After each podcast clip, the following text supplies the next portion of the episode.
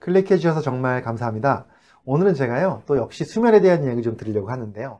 어, 이 방법대로 딱 열흘만 실천하면 수면이 달라질 수 있다. 숙면을 취할 수 있다. 이런 주제를 말씀을 드려보도록 하겠습니다. 바로 이 방법이 무엇인지 궁금하시면 끝까지 봐주시고요.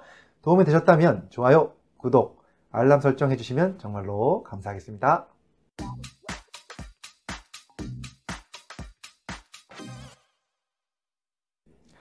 안녕하세요. 교육하는 의사, 가정의학과 전문의 이동환입니다. 어, 수면 중요한 거 너무 잘 알고 계시죠? 사실 수면을 위해서 굉장히 많은 방법들이 있고 저도 많은 방법들을 어, 영상을 올려서 찍어서 보여드린 적이 있습니다. 그런데 오늘 제가 드릴 말씀은요. 바로 딱 세 가지 방법을 말씀을 드릴 거고요. 이 세 가지를 잘 실천했을 때 정말 수면이 달라지는, 달라지는 분들이 많이 있기 때문에 이 방법을 한번 말씀을 드려보도록 하겠습니다.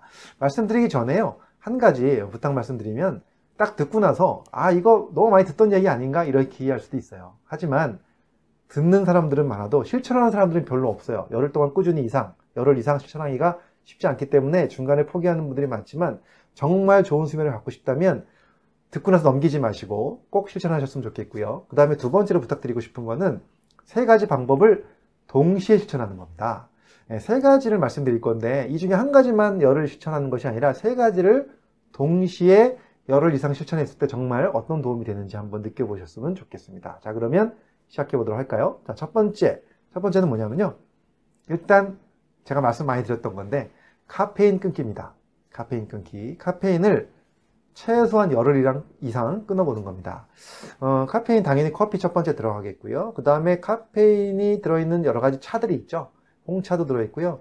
보이차도 일부 들어 있습니다. 물론 보이차도 어떻게 좀 걸러서 카페인을 뺀 것도 있다고 얘기하지만 안 걸른 것들은 보이차에도 들어 있고요. 그 외에도 여러 가지 우리가 알고 있는 뭐 얼그레이 차도 홍차의 계통이기 때문에 어, 들어있는 차들이 많이 있어요. 그래서 정말 차를 드실 때도 그리고 커피는 당연히 뭐 디카페인으로 드셔야 되겠고요. 차를 드실 때도 카페인이 있는지 확인하고 드시는 것. 그래서 카페인을 한번 확 끊어보자. 또 그 밖에도 뭐 초콜릿에도 카페인이 일부 들어있고요. 그 다음에 또 콜라에도 들어있습니다. 콜라. 그래서 이런 음료수들도 한번 카페인을 완벽하게 한번 어, 제어해보자. 최소한 열흘 이상 예, 말씀을 드리고 싶고요. 그 다음에 두 번째는요. 어, 낮에 햇빛을 보면서 산책하기를 한번 해보자입니다. 이것도 제가 많이 들어, 말씀드렸던 내용인데 제가 책에도 많이 썼던 내용이고 사실 우리가 세로토닌을 많이 분비하면 낮 시간에 그 세로토닌이 저녁 시간이 되면서 멜라토닌으로도 변환이 되고 이 멜라토닌이 우리를 숙면으로 도, 와주는 숙면 호르몬으로 알려져 있습니다.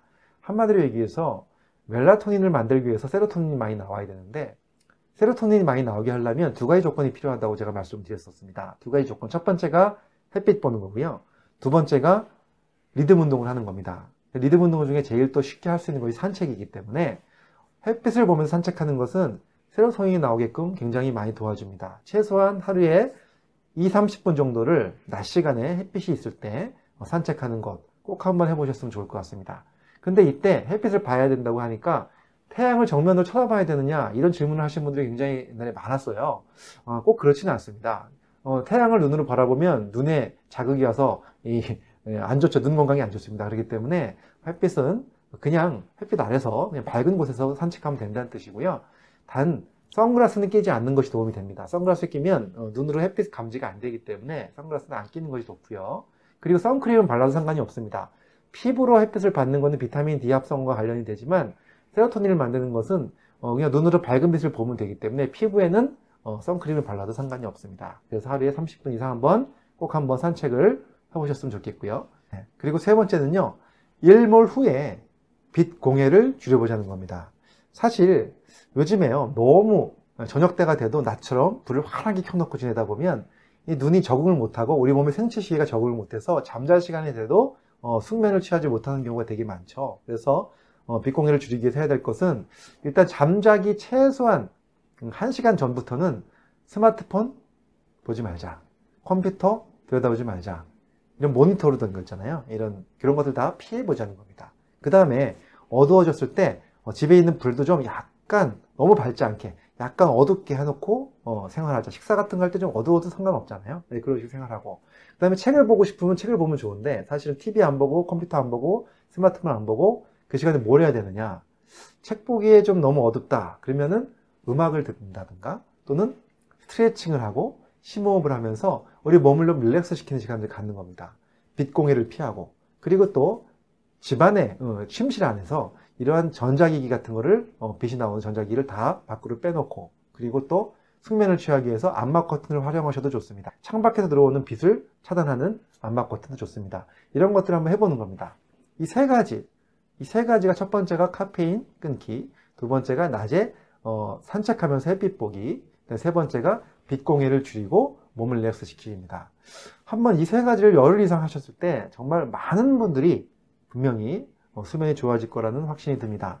이 세 가지를 어, 열흘 정도 하셨, 하셨는, 하시다 보면 어, 몸에서 카페인도 다 빠져나가고 여러 가지가 적응이 될 텐데요. 물론 카페인 중독이 심한 분들은 시간이 좀 더 걸릴 수도 있습니다. 그런 분들은 카페인 중독이 빠지는 데까지 걸리는 시간이 2주 이상 될 수도 있습니다. 그런 분들은 좀 더 열심히 2주 이상 해보는 것도 도움이 됩니다. 근데 만약에 2주, 3주까지 똑같이 실천을 했는데도 도저히 잠이 안 온다 하시는 분들은 솔직히 이러한 일반적인 생활요법으로는 힘든 경우일 수 있습니다. 그런 경우는 주저하지 마시고 가까운 수면 관계된 전문의를 찾아가셔서 어, 상담하시고 어, 일부 약물 치료의 도움을 받는 것도 저는 어, 좋다고 생각합니다. 약을 무조건 회피할 필요는 없습니다. 우리가 이런 생활요법으로 해결이 안 된다면 네, 그렇다면 당연히 어, 치료를 고려해야 되겠죠.